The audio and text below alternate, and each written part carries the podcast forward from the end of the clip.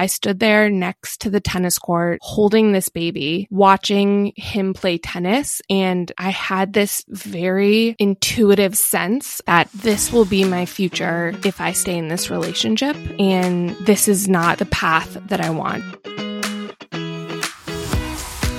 Welcome back to another episode of Child Free Me, a show where we examine the choice to be child free and what it's like to navigate that decision in today's world. I am your host, Laura Allen, and today's episode is going to be a little different. Instead of having a guest on like I usually do, it's actually just going to be me. There have been a couple people who have expressed interest in knowing more about me and my journey to being child free. So that's what today's focus will be on. I certainly did not start this podcast with the intent to sit and talk about myself, but I do get it that there are people who are curious about how I would answer some of the questions that I have been asking my guests. So as I was thinking about how to structure this episode, it was a little difficult because like many of the people who I've interviewed over the past few weeks, there isn't one defining moment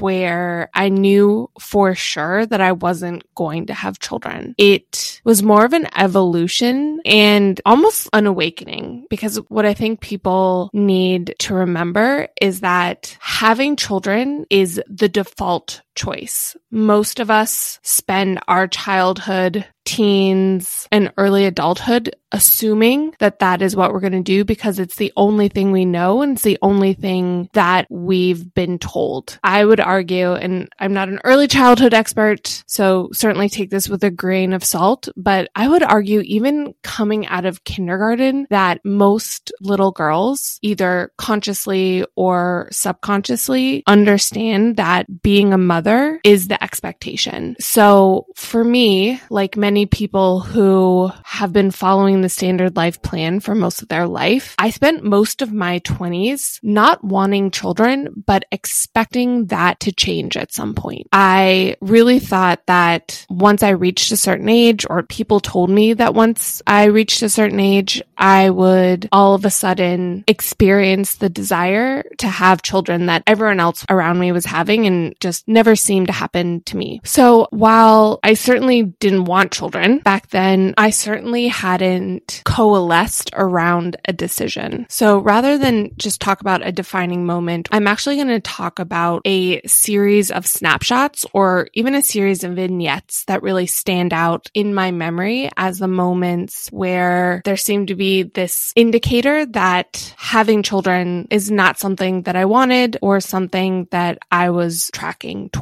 So I'm going to walk through those vignettes first. There's not a lot of them, so don't worry, but I will try to do them in chronological order. The very first memory I'm going to talk about doesn't necessarily point to me not wanting to have children, but it is the first memory I have of thinking about being pregnant or having children. And in my mind, it was in kindergarten, but when my mother and I discussed, I think it was probably closer to second or third grade, which is when she would have been pregnant with my youngest sister. For clarity, there are three of us. I'm the oldest daughter and I have two younger sisters. So around first grade, she would have been pregnant with my youngest sister. I do very clearly remember wanting to be pregnant, not because I wanted to have a child and necessarily take care of it. I just thought it would be so cool. I would get all this attention. In my mind, I was like, oh, I'd get a note from my teacher. I'd get to skip class. Like everyone would be so jealous of me. So it was more just around the attention and the adulation I would get. I obviously was not thinking about or had this deep desire to raise a child since I was still very much a child myself. It was a deep desire, however, to the point where later I eventually learned, I don't know, maybe through a class or my mom probably gave me a book around how children are made and what you have to do in order to become pregnant. And I was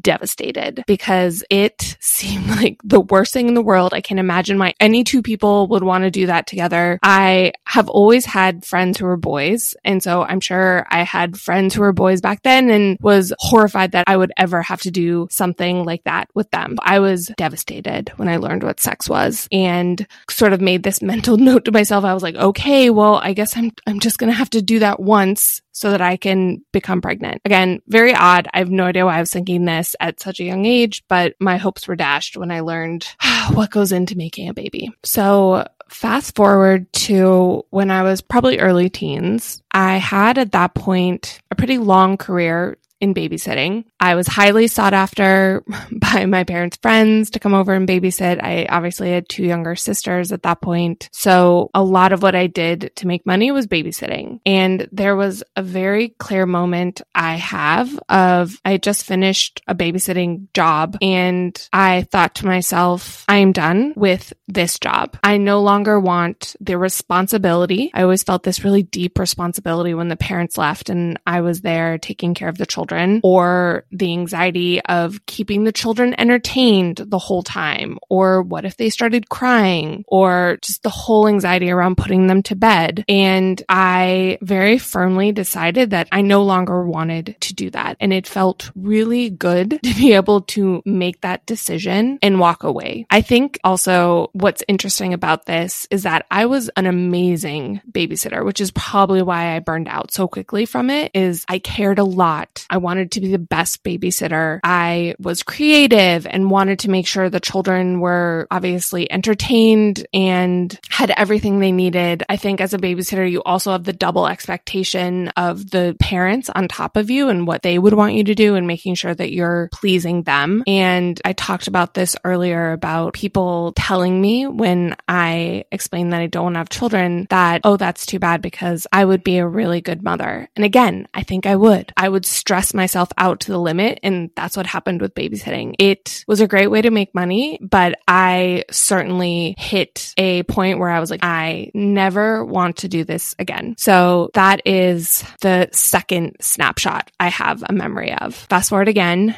I'm now at the end of high school, possibly the beginning of college. And I was at my high school boyfriend's summer home up in New Hampshire. They had a tennis court and he was playing tennis with, I think his dad. He had lots of cousins and one of his cousins had handed me their child. So just a baby that I was holding. And I stood there next to the tennis court holding this baby, watching him play tennis. And I had this very intuitive sense of this will be my future if I stay in this relationship. And this is not the path that I want. I was, it was probably before my freshman year of college. So still fairly young, but intuitively knew knew that that was not my path and it probably would have to be if he and I ended up together. And I think it was just interesting because I was definitely enthralled in the relationship and so happy to be dating him, but even then knew that it was not ultimately a path that I wanted to go down. The fourth snapshot is one I already talked about, which is when a woman who I worked with expressed the desire to go babysit two of her friends' kids on, I think it was a Friday night in the city. And she very clearly told me that because she was 32 and single, that of course she wanted to go spend time with kids. Like that's what you want to do when you're in your 30s and haven't had children yet. And she'd been a mentor. I really looked up to her, honestly honestly. She was so good at her job. And I looked at her and just very clearly saw how differently we thought and almost knew in that moment that I would never really want to choose that over doing something else. And also felt a little bit embarrassed because she looked at me like I had three heads that I wasn't quite understanding. But again, I was still in my 20s at that point. So I think even then I was waiting almost for the other shoe to drop, to be honest, and for this crashing desire to be a mother to wash over me, which never did. And then really the last moment I have that I think helps to paint a picture of my journey here is I moved to San Francisco and was working in the same office as Maricela, who who was the very first woman I interviewed on this podcast. If you haven't listened, she's the OG. Please go back to episode one. She was fantastic. But she was the first woman I encountered who was married and had decided not to have children. I didn't know anyone else in my life who was in a long term committed relationship and had decided not to have children. I just remember standing in the kitchen of the office and she mentioned it. And it was almost like things tilted a little bit. And I realized that that being child free and choosing not to have children, even though you have every opportunity, like being married and a long term partner doesn't have to be the choice. And then from then on out, I think I knew and had started to really verbalize that I was not going to have children because I turned 30. I went to business school. I met Zach, my fiance, within that year. And from there, I don't think anyone ever remembered me not talking about how I don't want to have children. So that is my story. I would definitely be lying if I said that I wasn't a little worried when I sat down to do this podcast that I somehow had wanted children in my childhood and just don't remember it or somehow was a fraud. I'm notorious in my family for not remembering childhood memories. So a little worried that how I remembered things was different than how my family remembered it. So I did reach out to my mother just to see her perspective on what I was like as a child and growing up and when I started talking about not wanting to have kids. And she actually had a very interesting insight. So the first thing she said when I asked her about her memories of me not wanting to have kids is that I was never interested in baby dolls or playing house in her mind. And I quickly pointed out that I loved American Girl dolls. Shout out to Samantha, my Victorian era queen. But we both agreed that having a baby doll and wanting to play with babies is different than having a American Girl doll. Really, I think I just liked changing her Victorian outfits and feeding her tea. And then my mom also confirmed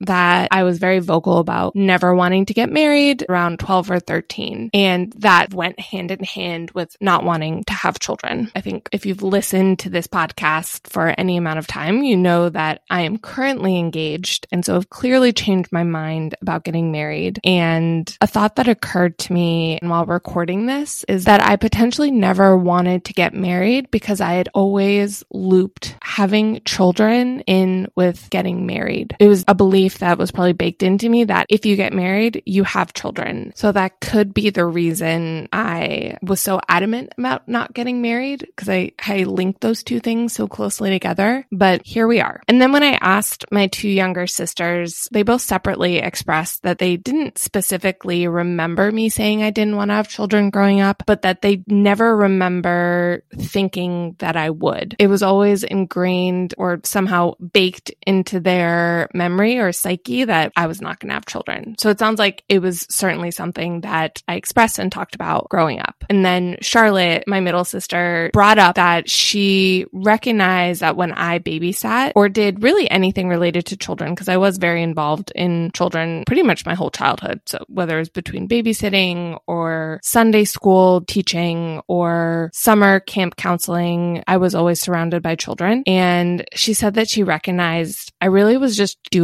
it as a means to an end. And it wasn't something that was particularly fun or interesting to me or that I really wanted to do for the long term. So that is my journey. So if I were a guest on my own podcast, I obviously would have had a lot more follow up and probing questions for me. But since this is a solo episode, and it's just been me talking forever. I'm going to end this segment and we can hopefully do another episode in the future where I will delve into some of these other questions that I like to ask. Also, feel free to send in questions that you would want me to answer. I am happy to answer them. My email is in the show notes. Would love to hear from you. I'm always willing to answer questions from the audience. I think that would be so fun. So for the second part of the show, before we wrap, I do want to address that obviously Thanksgiving is around the corner and we all know how difficult the holidays can be when you've chosen to be child free. I mean, let's be honest, holidays are difficult no matter what. If you have five kids, if you have one child, if you're trying to have kids, not sure if you want to have kids or have definitely chosen, it sucks having to field questions from Uncle Bob and cousin Mildred about whatever your next step is. So the holidays are upon us and I thought I would give a quick guide on how to handle some of these questions in case anyone is particularly stressed about it and just wants a little bit of guidance. In my mind, there are really just two ways to handle these types of questions. The first is directness and boundary setting, which is probably the healthiest and most mature of the two options. And the second is deflection, which is certainly probably less mature, but in my mind, highly effective. So I think using either of those two options is a good idea. Me personally, I'll probably sprinkle in a little bit of humor throughout. Humor is another form of deflection that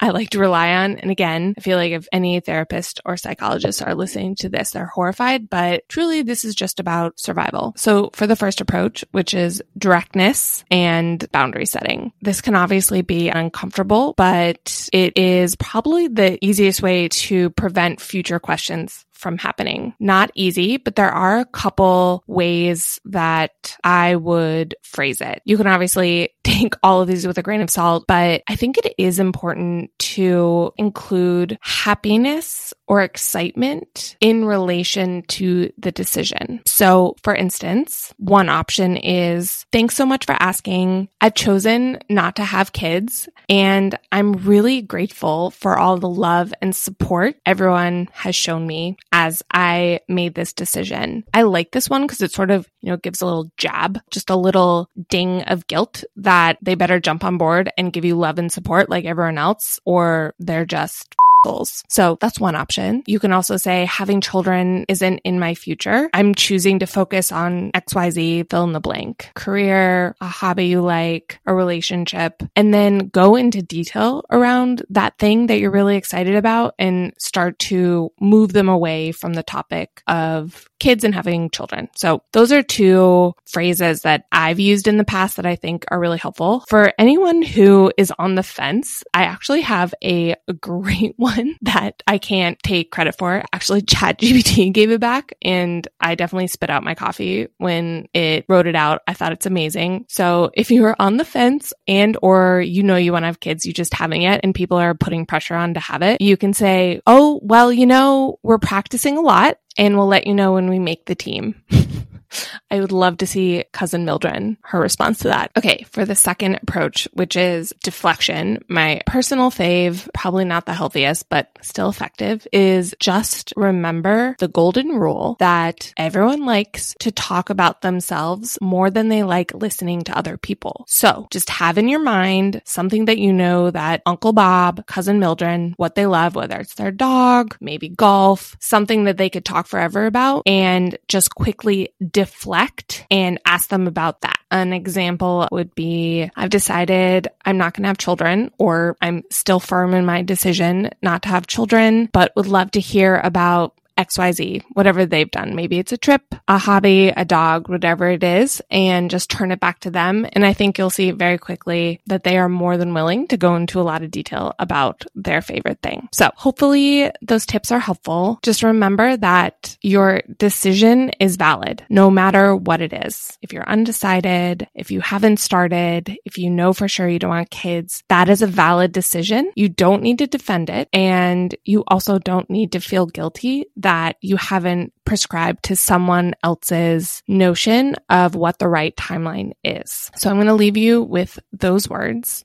Thank you for joining me on my first solo episode. If you enjoyed today's conversation, please don't forget to subscribe or consider leaving a review wherever you get your podcasts. I am actually going to take a break for the holiday. So there won't be another episode next Tuesday, but the Tuesday after that will be my first in person interview, which is really, really exciting. So I hope everyone has a wonderful holiday. For anyone in the US listening to this, enjoy your turkey and mashed potatoes, and I'll see you in two weeks. Thanks.